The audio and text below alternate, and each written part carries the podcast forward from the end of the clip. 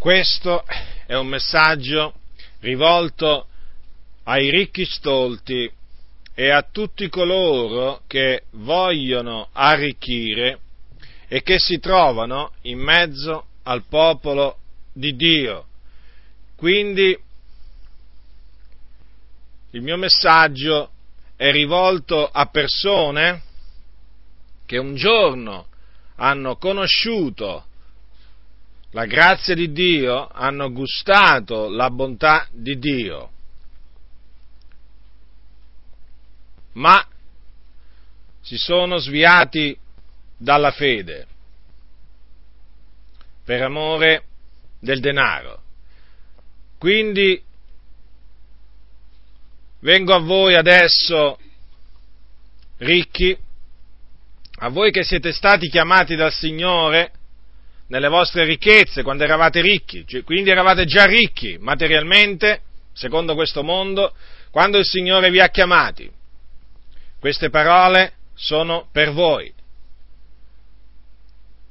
Nella Sacra Scrittura, al capitolo 12 di Luca, Evangelo secondo Luca, dal versetto 13 al versetto 21, queste sono le parole che leggerò, prestate attenzione molto attentamente a quello che è scritto. Or uno della folla gli disse, Maestro, di a mio fratello che divida con me l'eredità. Ma Gesù gli rispose, O uomo, chi mi ha costituito su voi giudice o spartitore? Poi disse loro, badate e guardatevi da ogni avarizia, perché non è dall'abbondanza dei beni che uno possiede che egli ha la sua vita. E disse loro questa parabola.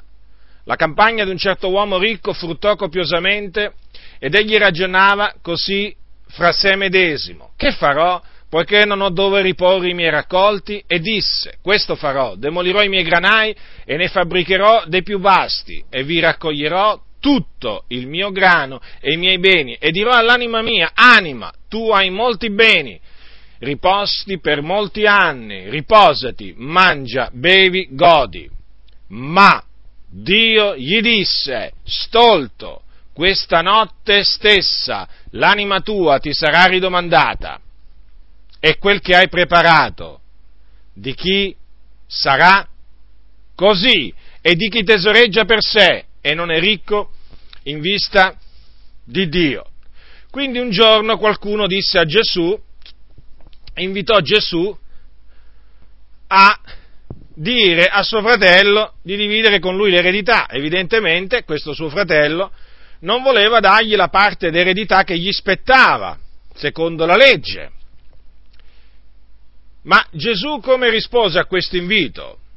Gesù non volle nella maniera più assoluta entrare nel merito, cioè non volle assolutamente esprimere un giudizio diciamo, che concerneva quella lite tra fratelli. Infatti la risposta fu molto chiara, o uomo, chi mi ha costituito su voi giudice o spartitore? Cioè Gesù non si voleva occupare di queste faccende personali. Ma nonostante ciò, Gesù diede un severo monito in, circo, in quella circostanza. Infatti, vedete, c'è scritto poi disse loro. Quindi se, da, se, è vero che da un lato non volle, diciamo, eh, fare eh, quello che, diciamo, questa persona avrebbe voluto che facesse, cioè di andare a dire a suo fratello di dividere con lui l'eredità, dall'altro diede un severo monito, un ammonimento severo, e disse, infatti, badate e guardatevi da ogni avarizia. Appunto perché Gesù riscontrò nell'attitudine di quel fratello, comunque sia, l'avarizia, cioè l'amore del denaro.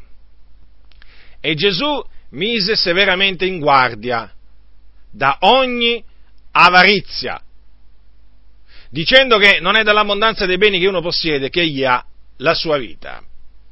Perché mise in guardia dall'avarizia?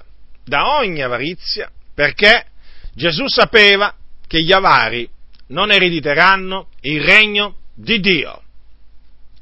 E vorrei ricordarvi che secondo quello che dice sempre la Sacra Scrittura, gli avari sono anche degli idolatri. Sì, degli idolatri. Ora Gesù, per confermare questo monito, raccontò una parabola. Una, una, parabola che ci mostra qual è, che cos'è agli occhi di Dio un ricco che pensa a tesoreggiare per sé, cioè ad accumulare tesori sulla terra. Che cos'è un ricco che pensa solo a se stesso, a godersi la vita e non si preoccupa nella maniera più assoluta del suo prossimo di sovvenire ai bisogni degli altri, perché pensa solo a sé, solo a se stesso. Ebbene, davanti agli occhi di Dio un tale uomo è uno stolto, un insensato. E questo perché rifiuta di prestare attenzione a quello che dice la sapienza. Lo stolto disprezza la sapienza. Dunque in questa parabola che raccontò Gesù abbiamo un uomo ricco. Quindi quest'uomo era già ricco e aveva una campagna e questa campagna fruttò molto. Al che, che cosa gli venne in mente di fare a questo ricco? vedendo appunto che traboccava di beni, pensò di demolire i suoi granai e di costruirne di più grandi. Così appunto vi avrebbe raccolto tutto il suo grano, e non solo il suo grano, ma anche i suoi beni. Per quale ragione? Forse perché pensava ai poveri, pensava poi a distribuire parte dei suoi beni, parte del suo grano, agli affamati, ai poveri, ai bisognosi, no, perché lui voleva appunto farsi costruirsi un sicuro, un sicuro futuro. E diceva così all'anima sua, anima, tu hai molti beni, riposti per molti anni, quindi già lui pensava di vivere per molti altri anni. Pensava che sarebbe riposato, avrebbe mangiato, avrebbe bevuto, avrebbe goduto, si sarebbe goduto la vita dato ai piaceri, avrebbe vissuto nelle delizie, ma proprio quella notte in cui quell'uomo ragionava così, dico proprio in quella notte, quindi non ebbe nemmeno il tempo di demolire i suoi granai e di fabbricarne dei più vasti, dico proprio in quella notte, il Dio gli ritirò, lo fece esalare, gli ritirò lo spirito, gli fece esalare l'anima sua. Dio gli parlò.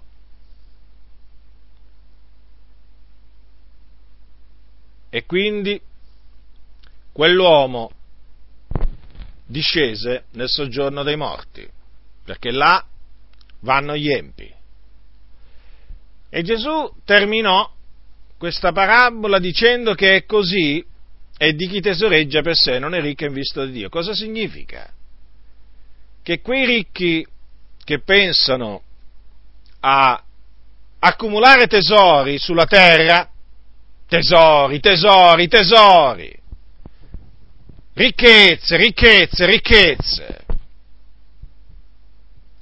agli occhi degli uomini sono ricchi, Certo, agli occhi degli uomini sono beati, sono fortunati, tra virgolette, che noi non crediamo nella fortuna, ma le persone, le persone del mondo chiamano i ricchi fortunati, persone felici, soddisfatte.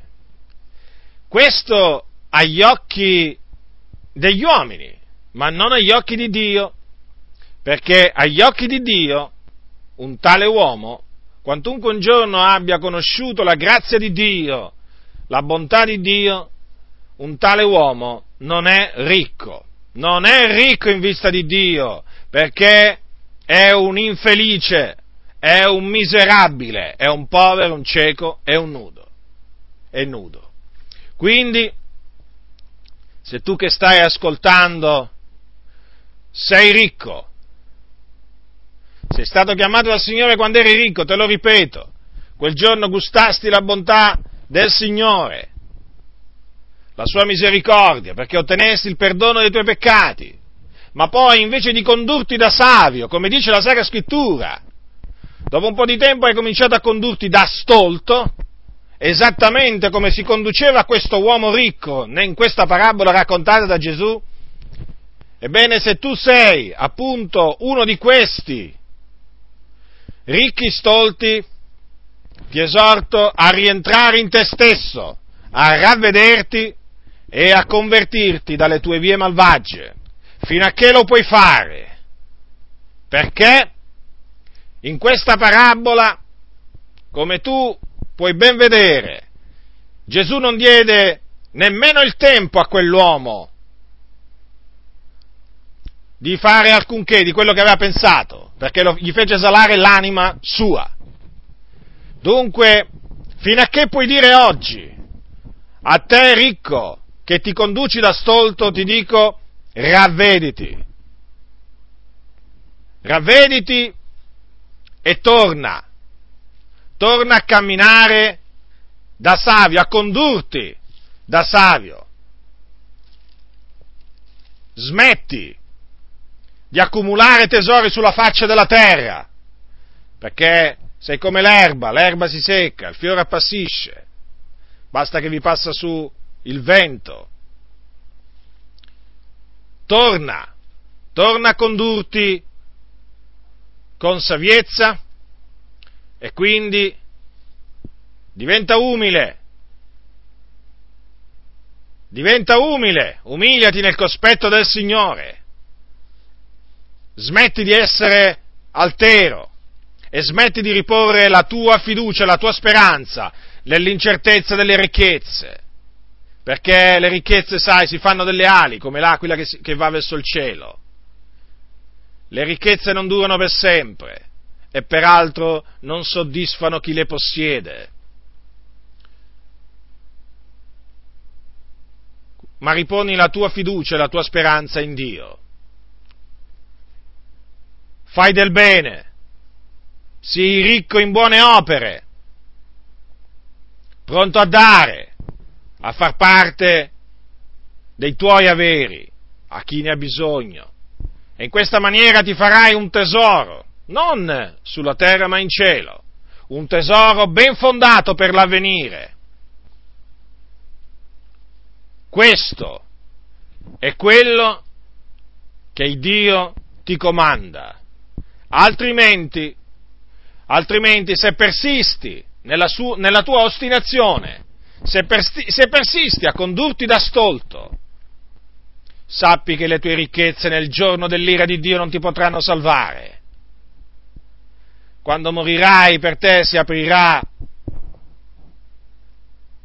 non la porta del cielo, ma le porte del soggiorno dei morti, dell'inferno. Là scenderai in un attimo e là c'è il pianto e lo stridore dei denti, in quanto c'è un fuoco, un vero fuoco non attizzato da mano d'uomo, che produce delle terribili sofferenze, e andrai a raggiungere quell'altro ricco stolto, quello di cui parlò Gesù nella storia del ricco e del Lazzaro.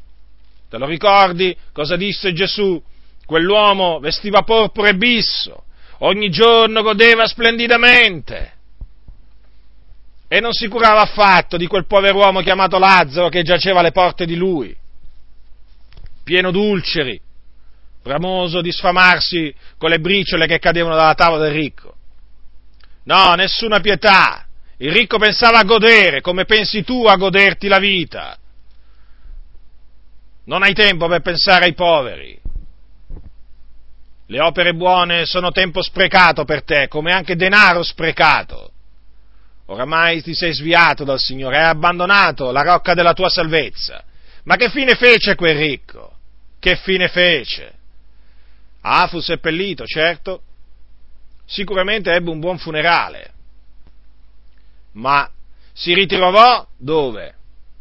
All'inferno, nell'Ades, tormentato in una fiamma, tormentato quindi nel fuoco. Dunque, che ti sarà valso?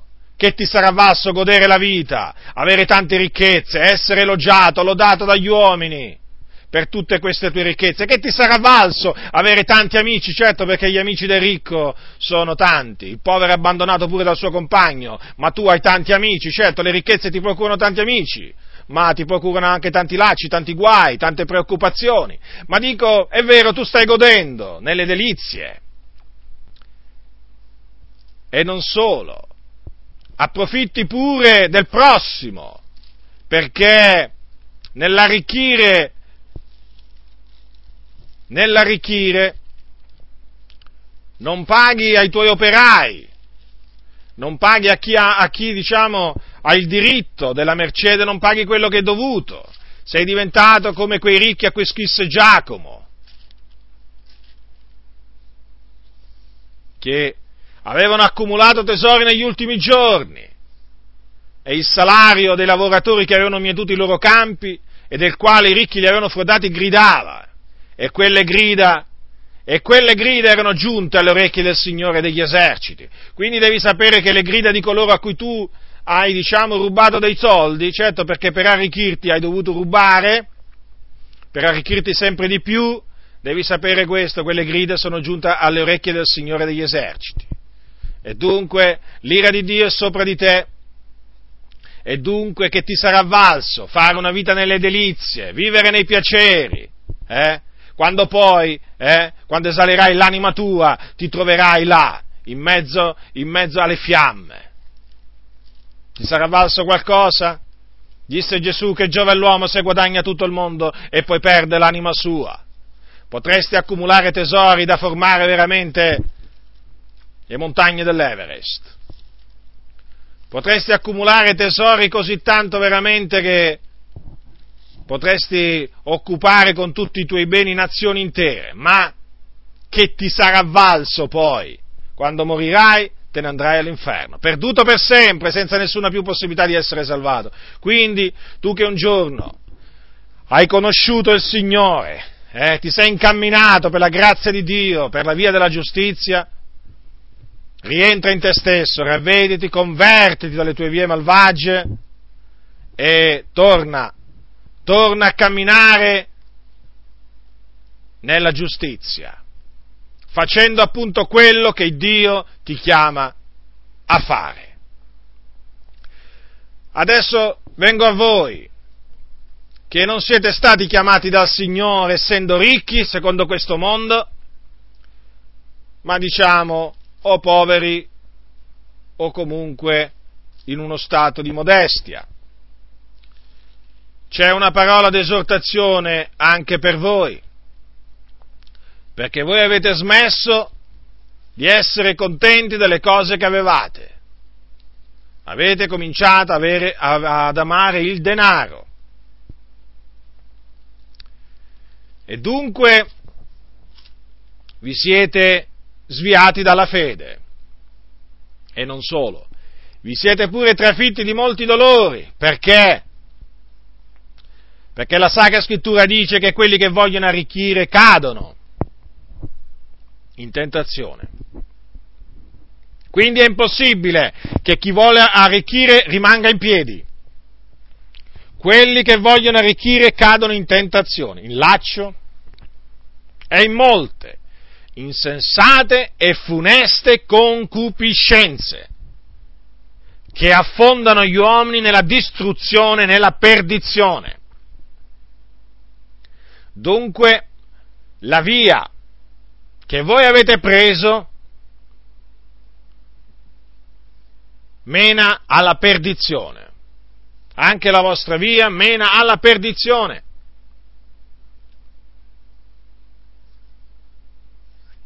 Questo sia ben chiaro, non vi illudete, non vi illudete. La via che battete, che vi siete messi a battere, non mena in cielo quella che all'inizio battevate menava in cielo, ma quella è la via santa. La via sulla quale voi siete adesso non è la via santa, è la via della corruzione. è la via che mena in perdizione, quindi all'inferno. Avete dimenticato che non abbiamo portato nulla nel mondo e neanche ne possiamo portare via nulla. Avete rinnegato la pietà con animo contento del proprio Stato. L'avete abbandonata. Avete dimenticato che avendo di che nutrirci e di che coprirci saremo di questo contenti. Dunque vi siete messi a correre dietro il vento, perché la corsa vostra adesso è una corsa vana, è una corsa dietro il vento, perché pensate a diventare ricchi. Siete diventati invidiosi dei ricchi e quindi questa invidia vi ha portato ad abbandonare la via della fede e incamminarvi per questa via storta dove sì, ci sono ricchezze, ma ci sono tanti guai, tanti dolori. E soprattutto vi siete incamminati per una via che mena in perdizione. Questa è la triste realtà.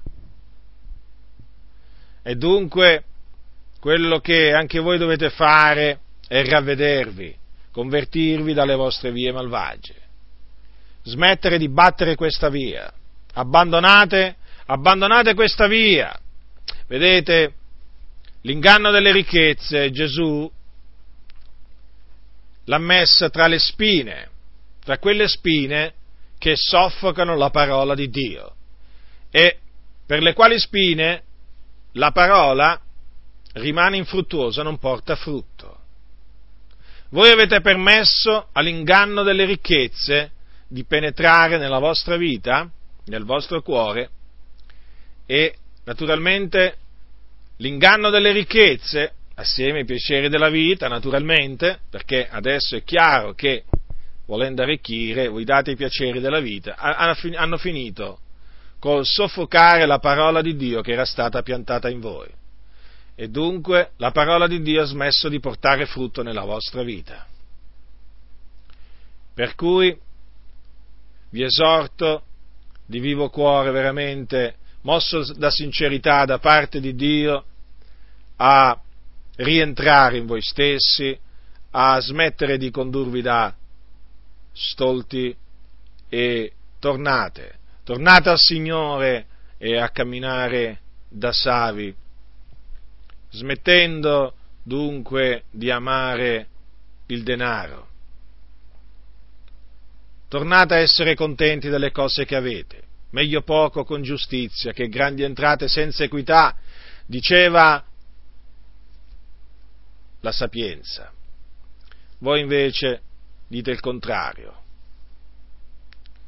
Dite il contrario, perché sono meglio per voi le grandi entrate senza equità. Perché è chiaro che per, poter diventare ricchi è chiaro che dovete essere disonesti. D'altronde non, non, potrebbe essere altrimenti, perché la scrittura dice che quelli che vogliono arricchire cadono in tentazioni, in laccio e molte insensate e funeste concupiscenze. Non si diventa ricchi, cioè chi vuole arricchire non diventa non diventa, diciamo, onesto, semmai diventa disonesto, perché appunto cade in tentazione e poi quanti dolori, quante preoccupazioni. Quindi a te che un giorno hai conosciuto il Signore, che lo hai abbandonato per andare dietro al denaro, te lo ripeto, rientra in te stesso, torna al Signore, perché quello che ti aspetta è un orribile fine è un'eternità piena di tormenti. Perché la scrittura lo dice chiaramente, te lo dico pure te, gli avari, gli avari, quelli che amano il denaro, non hanno eredità nel regno di Cristo e di Dio, non erediteranno il regno di Dio. Perché c'è un comando nella scrittura che è quello di non amare il denaro. Chi ama il denaro comincia a amare il denaro più che il Signore.